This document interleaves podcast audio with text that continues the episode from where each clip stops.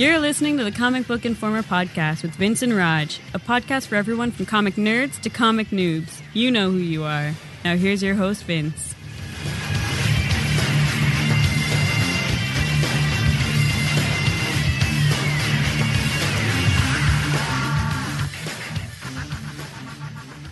Hello, everybody, and welcome to issue 192 of the Comic Book Informer podcast, coming to you on November 18th. The good news is we're no longer rushing through the podcast to try and get around to playing Destiny. The bad news is we're now rushing through the podcast to try and go play Dragon Age, Roger. I haven't yet played any of, even though it came out at midnight and I happened to be up at midnight. I didn't actually play any, and I've tried my damnness not to watch too much of the live streams.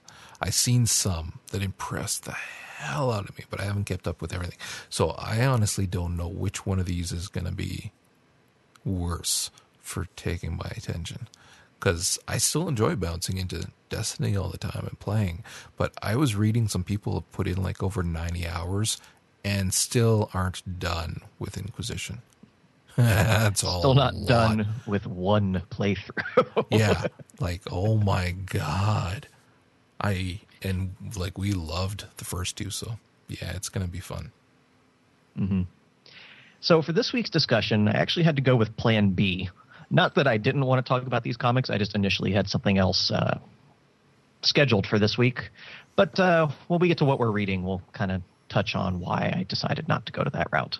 However, I was able to move a comic that I have been enjoying farther up the timeline. I, not, I said not that I never planned to talk about this. I was just waiting, not not for any particular reason, just scheduling reasons. But here we are with Wayward, the uh, new comic from Jim Zub, art by Steve Cummings and John Rauch. That is a supernatural folk tale coming of age story of a young Irish girl in Japan. And as odd as that sounds, from these first three issues, at least for me, I found that the story really worked. Jim Zub, and I don't say this lightly, is such a fantastic writer. And I'm not saying this to pay any kind of fan service to him or anything because he's been on the show. It's out of respect for what he can do because he can give us absolute goofy insanity that still reasonably intelligent, but is still fantastic. And then give us this kind of story steeped in Japanese lore and mysticism and all kinds of stuff like that. That is equally fantastic. I was super impressed with this. I really, really enjoy this series a lot. Oh, and she's Irish Japanese, by the way, not just Irish. I know, but for the opening blurb, it sounded fun. So it was better to lie, is what you were saying. Okay. Yeah, sure. All right. what you gonna do about it? Go on. In all honesty, as much as I was really looking forward to this series from the minute it was announced, the first issue didn't grab me. Really? I, I don't know. I don't know why. Like I read the first issue and I was like, okay, that was pretty good. But it wasn't until I read the second and the third issues that it like really wrapped its fingers around my throat and said, "You're going to love this comic," and I absolutely did. And going back and rereading the first issue, like I don't know, is maybe it was just bad timing. Like I wasn't in a good mood when I read it the first time. But yeah, I really enjoy this series. And before we get into the actual story itself, I just have to absolutely love the amount of research Oh, God, and yeah. Realism that had to have gone into this series. And you get that if you read the backup features with which feature essays about you know Japanese life, both in you know modern day and breaking down the old myths that the comics are based on, and it just all feels so real, despite the fact that they're fighting ghosts, because it's completely genuine to what it's trying to do. I actually preferred the first issue over the other two myself. So again, it goes to show you how subjective comics are. Um, I the first one had me almost immediately like hooked and could not stop reading and thoroughly enjoyed the entirety of that first issue. And when she starts fighting the first band of quote unquote villains and they turn out to be turtle people. I'm like, oh, come on. You couldn't have thought of something better. But then you read why and that these things actually exist. And you're like, okay, these essays and things at the well, back actually exist is kind of yeah. an odd choice. Well, you know what I mean in the lore, steeped in that lore. But yeah, those the essays at the back. A, they're not long. Using the word essay is just because a that's what it is, but b it's it's it's not daunting to read. In fact, it's quite interesting. And then after reading those and rereading the issue, you get so much more out of it. Like like you said, he did his research and it shows. Mm-hmm. And in addition to the story and everything feeling genuine, the art absolutely brings us together. It, of course, it has a great style, lots of fantastic color, but reading this comic, it puts you in Tokyo. Like the skyline, the buildings, it it does just as good of a job as the background story does of really grounding this and making it something relatable to our real world and then that makes the supernatural elements that much more interesting on top of that. I can't add any more than that. The art was spectacular. Mm-hmm. So let's get into the actual story of the comic itself. Our main character is Rory Lane, a teenager whose father was Irish and mother is Japanese. She lived with her father for years after the, her parents divorced. But as we still haven't understood why, basically her father and her don't get along anymore. Well, teenage like girl. That's not entirely that hard to understand but uh, they're definitely building that there's probably something a little deeper behind well the, they actually uh, hint at the it. troubles. They mm-hmm. hint at him having a temper and and that she's had it with with that. So that's the impression that you get that it's because maybe not necessarily abusive but could have been verbally abusive or whatever is the impression i got from some of the comments that are made yeah, there, there, there's definitely hints to exactly what's going on, but they haven't just flat out, yeah. you know, told us yet, and that's that's not a bad thing. So anyway, she moves to Japan to live with her mother, and instantly finds herself just out of place.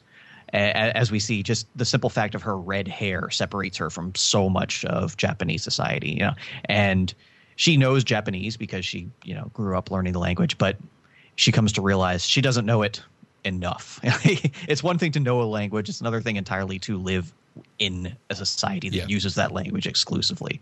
So this is very much about her trying to just get along in society.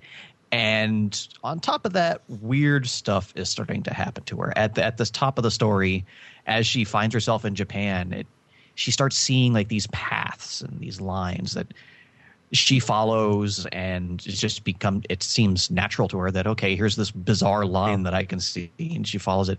And we come to find out that much of her character has been built around you know paths and patterns. And she even says that before she even lands that it's about you know routines and bringing things together. She's it just has like an interesting mindset that obviously is somehow based in the supernatural ability of hers that she just I don't know. We can see that there's so much going on with magic in Japan that she's somehow connected to, and it's a really interesting way of establishing her role in the story. That she just sees things and she can feel what's going on. It it definitely brings it all together through her, makes her the focal point of the story. I think what Zub did such a good job at in this as well is the narrative throughout because it's it's that fine balance, and we've talked about this in countless episodes of too much narrative turns in a, a story into a tell don't show, and not enough of it doesn't allow you to get into the mind of the central characters to to feel that connection that you need to relate to the, the characters. And there's the perfect balance here. So you really get to feel for her and understand what she's going through and how she's adapting to this all of a sudden while also being told a story and seeing what's going on with, you know, her and the other character that she meets up with and the again quote unquote villains magical villains that she comes up against it's a really nice fine balance that he he he he threads throughout the story, and it's just enough that we really instantly, at least for me, instantly care for this character. I mean, we've talked about this how many times in other comic book uh, uh, other episodes as well for other comic books where tired of them bringing back the characters who have died time and time again and instead create something new and make us care for them. It can be done if it's well written. And here we see just that. Mm-hmm. Yeah, as you say, as she's wandering, exploring Tokyo, she ends up in this alley and is accosted by these three weirdos who, of course, turn out to be these turtle spirits known as Kappa, uh, and being rescued by Ayane, the cat girl, because of course there's a cat girl in. but she's great you know full of energy really fun character great character design as well oh yeah and rory gets gets through this battle you know by again seeing the path and seeing what she has to do and causing this wall to collapse on top of them and we see that okay it's it's not just guiding her, but she has more abilities beyond that. And as we go along with the story, we can definitely see what Rory herself is capable of. What I liked about this too, because you're talking about the, the, the character, is that you can see the anime influence here as well. The mm-hmm. art is not an anime style, but character designs and story I mean, these are pink and and blue haired girls and and things like that, and the fangs on the girl, and all these little anime influences that are blended in, which is a very strong Japanese way of telling a story as well. And I really dug seeing that throughout as well. Mm-hmm. And once we get into issue two, this is more of what I was talking about with her having trouble fitting in now that she's having to go to school. And even, like I said, even though that's her natural hair color, it's not really accepted in her particular school and their society. And she's just struggling. And this is where Zub puts in another wrinkle to the character of showing her actually cutting herself, self harm. And this is an issue that is very prevalent amongst a, number of teenagers, but is very rarely addressed in comics. Mm-hmm. And I'm really interested to see just how Zub handles this for the character because it's definitely a, a hugely important thing. I was really impressed with that. I it, struck a nerve. we'll just leave it at that.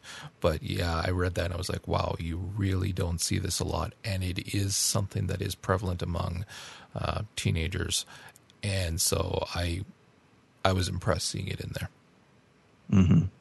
And, and it you know it pops back up later where you know later on and i think it was issue three where she feels the urge again but isn't in a situation where she can go through it yeah it it's just really going to be uh, a major part of the character that say I I don't want to say like I want to see how it hap- how it ends because it sounds a little morbid, but I do want no, to see how as a writer Zub handles it. Well, the thing too is that by doing this with Image, he can do it in such a way that it can be um, more honest to reality than what we would necessarily see from the big two kind of thing.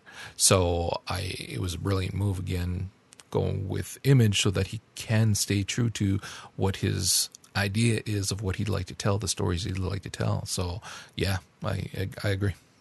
Mm-hmm.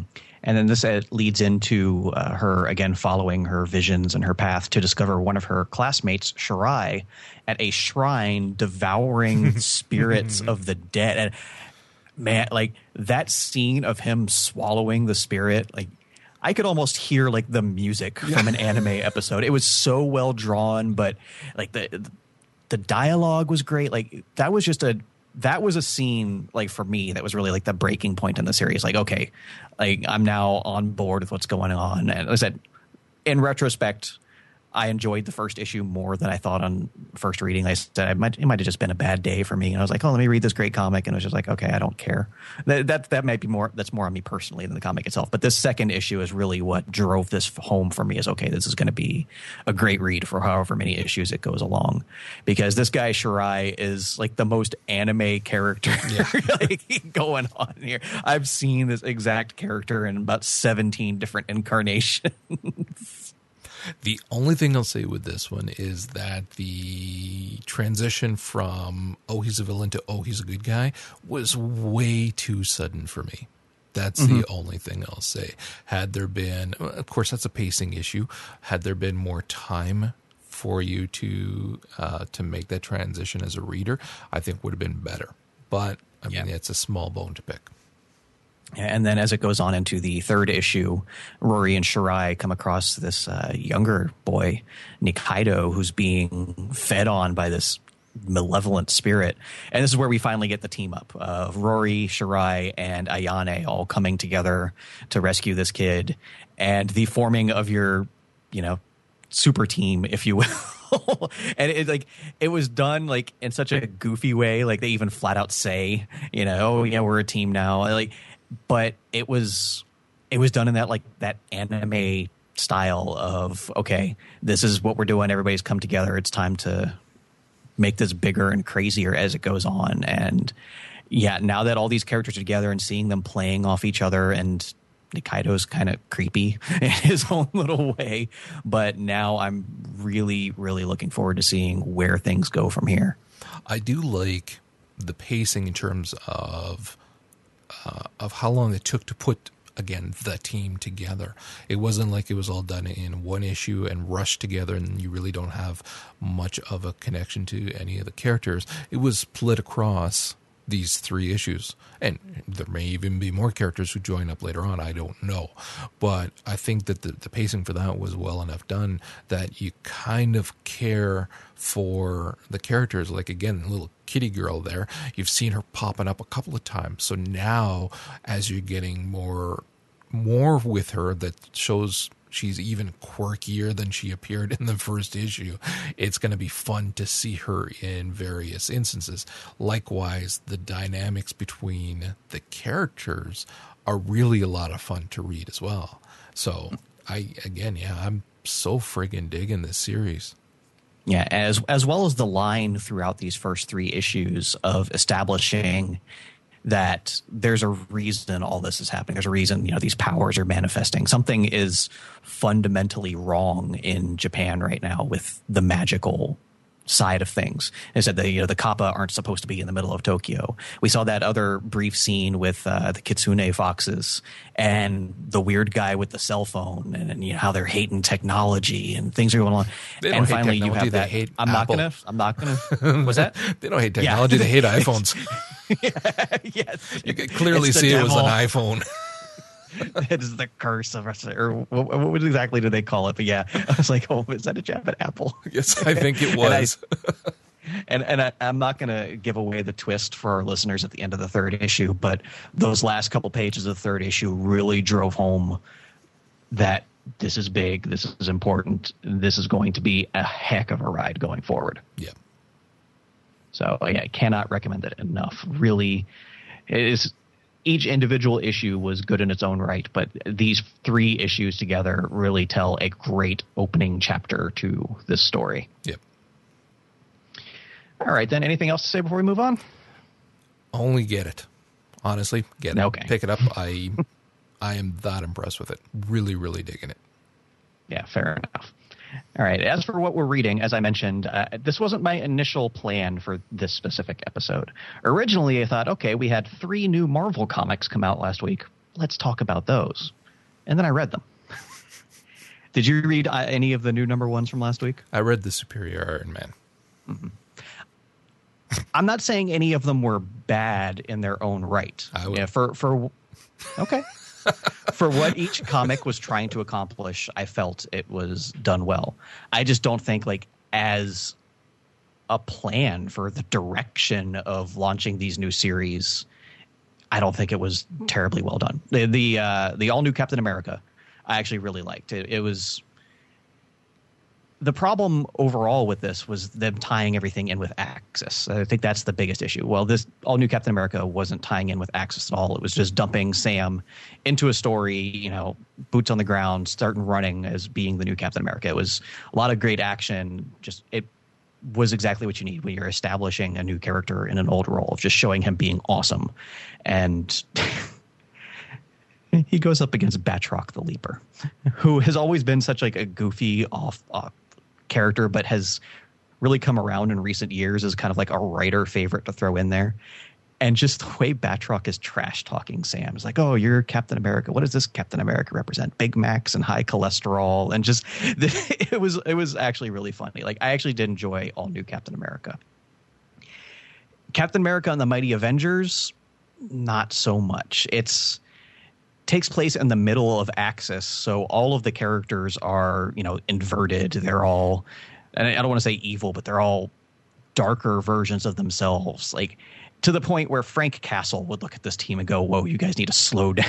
it's just it's just for what it's trying to do. I don't want to say it's poorly executed. I just don't agree with the direction in general. Like, why would I want to read this team comic of a bunch of superheroes that are just acting like jerks? It, it's the same problem we have with Axis in general. Like, it's not interesting. And to launch a new series under this direction, I, I just couldn't get into it. Although the scene with Spider Man showing back up now that he's the one that's perfectly fine, now that Doc Ock's gone and trying to explain himself to Luke Cage and the rest of the guys who are not interested, did like that little scene because it's it's he's one of the only characters that's not a complete jerk right now.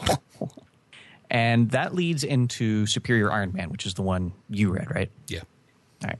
And Wednesday afternoon, I saw you know a bunch of people on Twitter were talking about how much they enjoyed the comic, and I was like, okay, cool, it's great. You know, people who only read Marvel or you know reading a Tom Taylor comic, we know Tom Taylor is a good writer, and it's just the entire concept of this comic doesn't work for me. Like in here, like I think this takes place even after Axis. Uh, they're a little sketchy with the timeline here, but it's not even like Tony's a darker version of himself. This he's just a straight up supervillain in this comic. Like even when they were doing Superior Spider-Man, and you know, like, like, I mentioned last week, Superior is Marvel's code word for okay, he's now a jerk. But even when they were doing Superior Spider-Man, yeah, Ock was a jerk. He was going about things in the wrong way, but he was still trying to do the right thing in his own twisted way. But here in Superior Iron Man, like what what is the redeeming quality that we're supposed to follow this character for? This was bad. I mean, I, and this is like you. I was hearing people say such amazing things and praising Taylor, and I mean, we have praised Taylor time and time again with Injustice. So when this was announced and people were praising it, I was like, okay, great. This will be awesome to read. And then I read it and I'm like, what am I missing here? What, how could it possibly be this divided a response from what everybody else is saying to what I think of it? Because it was just stupid. It was the whole concept was ridiculous. And then this idea of like, I'll just make everybody pretty. I was like, oh, come on, you're kidding me, right? It was groan worthy and just plain bad. I did not enjoy this at all. At all, at all. There was not a single redeeming thing in this at all.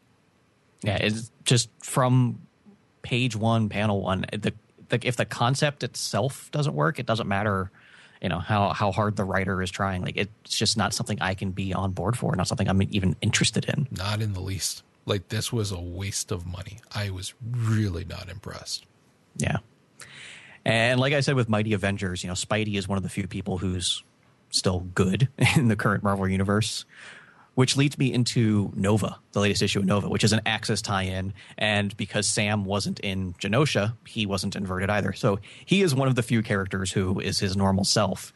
And it's the juxtaposition against you know everything else we're seeing of all these terrible heroes everywhere else. And you realize, man, Sam Alexander is a great hero. Like, did you read the the latest Nova? No, actually, I didn't. All right. Well, when they have Kluh, the Hulk's Hulk, rampaging through Arizona near his hometown. Like he's there with Steve Rogers and Spider Man, and like I said the few people who aren't bad, and they tell him, "Dude, don't."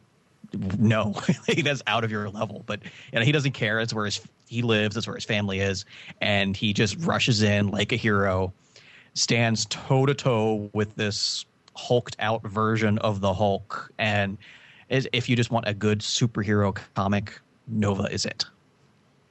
And then finally, uh, Nailbiter. This is a, a, comic I've been reading. It's been really interesting. It, it's this weird town in the middle of nowhere. where just through no reason that's been explained to us yet, many of America's worst serial killers were all born here. And the story focuses around like this FBI agent trying to investigate just what's going on with this town. It's been really interesting seeing the story play out. But the latest issue was hilarious because it was co-starring Brian Michael Bendis. Remember when we read Powers and you know he wrote Ed Brubaker and Warren Ellis into cameo roles? Yeah. Well, this is now a turnaround of writing Bendis into a cameo role, where he shows up in town wanting to interview people as research for a new book he's writing, and he's going around. Nobody's interested in talking to him until the actual nail biter shows up, who he's the you know rehabilitated serial killer that the story is focused around, and he shows up with an armful of comics. Like, will you autograph my comics? I'm a huge fan. the Bendis character is like, no, that's no, get away from me. Just the way he breaks it down. He's like, we're we're not too different. You killed Peter Parker. You killed Hawkeye. and he just rattles off all the characters that Bendis has killed. He's like, no, it's not the same. He's like, really? I think you've hurt more people personally than I have this this incredible moment of levity into what has otherwise been kind of like a weird, strange, almost disturbing comic was great. I absolutely loved that issue. Cool. And I a few others, but I'll hand it over to you because I'm sure you'll cover a couple of them. Uh, possibly. Um, I'm assuming you have still not been reading any of the Death Wolverine stuff. I, I've tapped out. Okay. I, I, I think the Deadpool and Captain America is probably the highlight, so I figured I'd leave it at that. Much of it, as I've been saying throughout this, has been bad, and I have not been enjoying it. However, the Death of Wolverine Life After Logan, issue number one, um, was really quite good. Like, really quite good. And it has a variety of writers who worked on it uh, Jeff Loveness, um, Joshua Hale Phil, Filkov, Fielkov, and uh, Rex. I still never learned how to pronounce that guy's name. Okay, good. I don't feel so bad. But anyway, there's there's three stories, and each with a, a different art team as well. And well, the art is spectacular. Anyways, the first one is Summers coming to terms with the death because come what may, regardless of all the crap they've been through since he killed Professor X, even a little bit before, but um, they were part of a team and they did have a strong bond, a strong relationship. And here you have this story where Scott is saying is is remembering the crap that he's been through with him and remembering when he was going to to quit and after Jean had died and everything and Wolverine was saying, "No, you people like us, we don't get to quit." And then how he worked with Logan after Logan lost the adamantium and stuff like that, and he went up to him and says, "We don't get to quit." And it was really, really well done. And then, of course, he has to figure out, okay, well, what is he going to do to honor this man? And he goes and picks a fight in a bar. And then the other story is Colossus and Nightcrawler, and they're dropping Oh, well, yeah, then now I have to read it. they're dropping off his sword at uh, Mariko's grave. And then again, it turns into a fight. So then you're thinking, okay, well, I'm seeing a pattern here, but it was still fun to read that one. Not as as well written, but fun to read. But the last one, the and again, I can't stress enough the art in this entire issue. Oh my God, was it ever good? And so the last one was with Armor. And of course, Armor has a really good relationship with with Logan, and it is kind of like he's a paternal figure in her life. And so she is doing the same kind of thing where it's going to be another fight, and you're going, "Oh, come on!" But then you realize, no, she's in the danger room, and uh, so then she starts talking with, uh, what's the name of the guy who lost his hand? The young kid who lost his hands, who has- Hellion. Okay, Julian. right, right, right. Yes. So she starts talking with him, and she explains how um, her armor works, and how she gets flashes of all of her ancestors and things like that because he's like being trying to be glib about the death and saying it's not a big deal kind of thing and she's explaining to him how her armor works and she how it pulls from all of her ancestors and all that and explaining that she actually feels the same pull of Wolverine now whenever she uses her armor Ooh. that it's that he was that important in her life. It was spectacularly well written. Really, if if nothing else, in this entire death of Wolverine and all of the tie-ins and all that, the only story that really I read and went, wow, this was amazingly well written, and the concept behind it was uh, fantastic and everything. It's this little short story. So See, that's cool because Armor's always been a cool character who's been kind of forgotten about ever since they stopped publishing Astonishing X Men. So it's cool to see give her a spotlight again. Yeah. So Life After Logan issue one. I, I do strongly suggest you read that one. It was really good.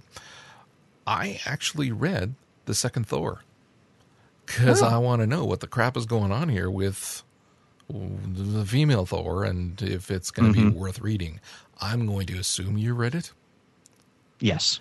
Did the whole talking like a normal per- person and then talking like an Asgardian after make sense to you? So basically, Mjolnir makes people talk like Asgardians. Based on who I think the the wielder is, to an extent, because it, it doesn't it didn't seem like it was making her talk differently. It was just more like you know an act she was putting on. Really? So because it- I, I thought it was much more segmented than that. yeah, I, really, I, I I don't know. Like it, it, it wasn't like okay, this is great, but like it, was- it was it was at that specific aspect. I was like, okay, I'm I'm just kind of going along with it. okay. Yeah, I was meh, but whatever. Okay, uh, but I did Kick the read crap it. out of some frost giants, though. Yeah, that she did until she lost her pretty little hammer. Uh, latest injustice.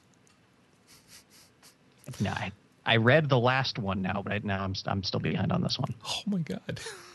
See, once again, we dissed on Tom Taylor, but here is praise because once again, absolutely fantastic.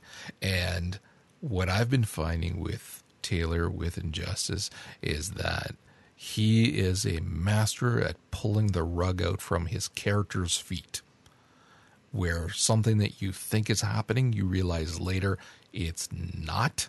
And he does it in such a fantastic way that it's fun to read as well. And you buy it. It's never a, oh, I saw that coming a mile away. Yeah, you might have still seen it, but there's aspects of it that you didn't. And it's still so much fun to read. And once again, I while I don't read a crap load of Constantine, I've read some here and there over the years, and I've tried to read like the newest stuff as much as I could. The job he does writing Constantine is, I I would read a Taylor Constantine series set in this universe. It'd be close to the top of my DC pull list, if not at the top. So yeah, Cool. Hawkeye and Deadpool number two. Did you read that one? Still haven't read number one. Seriously? I know. You'd think. I told you to read it. I, I forgot. All right.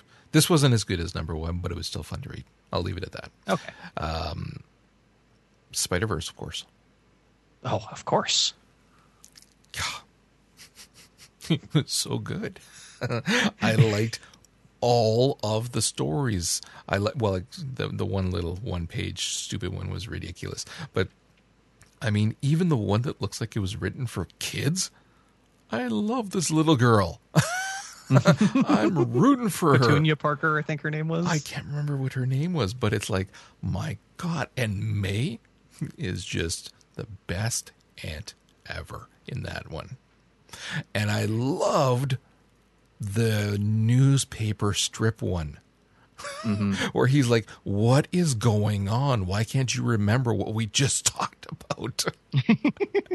this just happened." And he clues in that uh, it's because it's this world universe where it strips, and they keep repeating themselves. I thought that is freaking hysterical and brilliant all at the same time. Loved it. And then the um the female spider one that was like Oh, a steampunk, steampunk st- spider. Oh I, I, we need more of her. we need a full I, we're going to be saying this for so many Seriously, of these whoever's characters. alive at the end of this crossover, they all need their own. they they do because this is like oh my god that was amazing so freaking good and the monk spider at the beginning same thing And the Mangaverse Spider-Man, yeah. i want to know the story before this with him No, and his they brother did Vi- publish a lot of them. Did they? The uh, Marvel Mangaverse, yeah. I didn't know that. Dude, that was Mm-hmm. freaking awesome. Loved it. Um, you're still just re- a, a little ahead. bit of that that little one-page one that was goofy. yeah. That was actually set in the universe of the old Marvel Hostess fruit pie ads. Oh, Back in, I think it was the Yeah. 70s, Marvel published a whole series of comics that were just giant ads for Hostess fruit pies. That's that Spider-Man. all right. Did you get? I think that's hilarious. It is. It is. It's the same thing with the strips. I thought it was hysterical. Did you read the freaking Rocket Raccoons yet? You didn't. That's what we're talking about on our next episode. Ah, okay. All right then. It's it's it's on the docket. You, but you didn't read it, is what it boils down to. Fine, I won't cover the last one. Uh, But now I fully intend to. I have to. You have to now, especially now that we said it. Uh, newest Ultimate Spider-Man as well, kicking the crap out of Yes. Osborn some more. That was Miles Basically, is there's been just three issues of Miles beats the crap out of the Green Goblin, and it's been awesome. this is Miles coming into his own. Like we thought he had already with some of the other stuff, but these issues have just been like Miles taking control and just yeah, absolutely fantastic stuff. So I enjoyed that. Um, also, latest Nightcrawler. This is I it started off kind of like your okay, it'll be an interesting Nightcrawler story, taking him away from the mourning. It even addresses that at the beginning for, for Wolverine, but we're going to have our own kind of story and bringing back some pirate stuff. And I'm going, all right, this is going to be awesome. And then you get to the end and it's like, this dude just possessed his team and now he's to fight his team in freedom. And I'm going like, how many freaking times do we have to see that tired old cliche? The team gets possessed and one of them has to save them all. And I'm like, ah, for crying out loud. Claremont, give us something more original than that. I was really disappointed with that issue. So, yeah, don't bother reading it. I'm trying to see if that was the last one I wanted to talk about. I think it is. Yeah, sure. All right. That'll wrap it up for me, I guess. Didn't read the latest Batman. No, actually, I did not. Oh, won't say anything Okay, then. other than that cover is amazing. Greg Capullo just knocked it out of the park with the cover alone. Forget about the following 20 plus pages. The cover was amazing. All right, then. This week's new releases Marvel brings us Amazing Spider Man number 10, continuing Spider Verse. We have Avengers number 38, Axis number 6, Deadpool number 37. We finally get to the long awaited Planet of the Symbiotes storyline in Guardians of the Galaxy number 21. We have Magneto number 12, New Avengers number 36, the final issue of the current arc in Powers Bureau number 12, be relaunching again soon. We have Spider Woman number 1, Uncanny X Men number 28, and X Force number 12. From DC, we have Batman Eternal 33, Batman Superman number 16, Earth 2 World's End number 7, and Justice League number 36. Image, Dark. Deadly Class number 9 and Invincible number 115. From Dark Horse, Predator, Fire and Stone number 2. And from IDW, we have Dungeons Dragons, Legends of Baldur's Gate number 2, Godzilla Cataclysm number 4, and Rot and Ruin number 3. So that's going to wrap us up here this week in Comic Book Informer. As always, you can find us online at comicbookinformer.com or on Twitter at CBInformer. We're going to be taking next week off because it's Thanksgiving week. I'm just going to be entirely too busy at work to record a podcast. So we'll see you all until in two weeks. And until then, thanks for listening. And we apologize for the bad sound this episode. We're well aware of the problems that Skype has been having with us. Just putting there. Entirely Skype's fault. In this case, it is.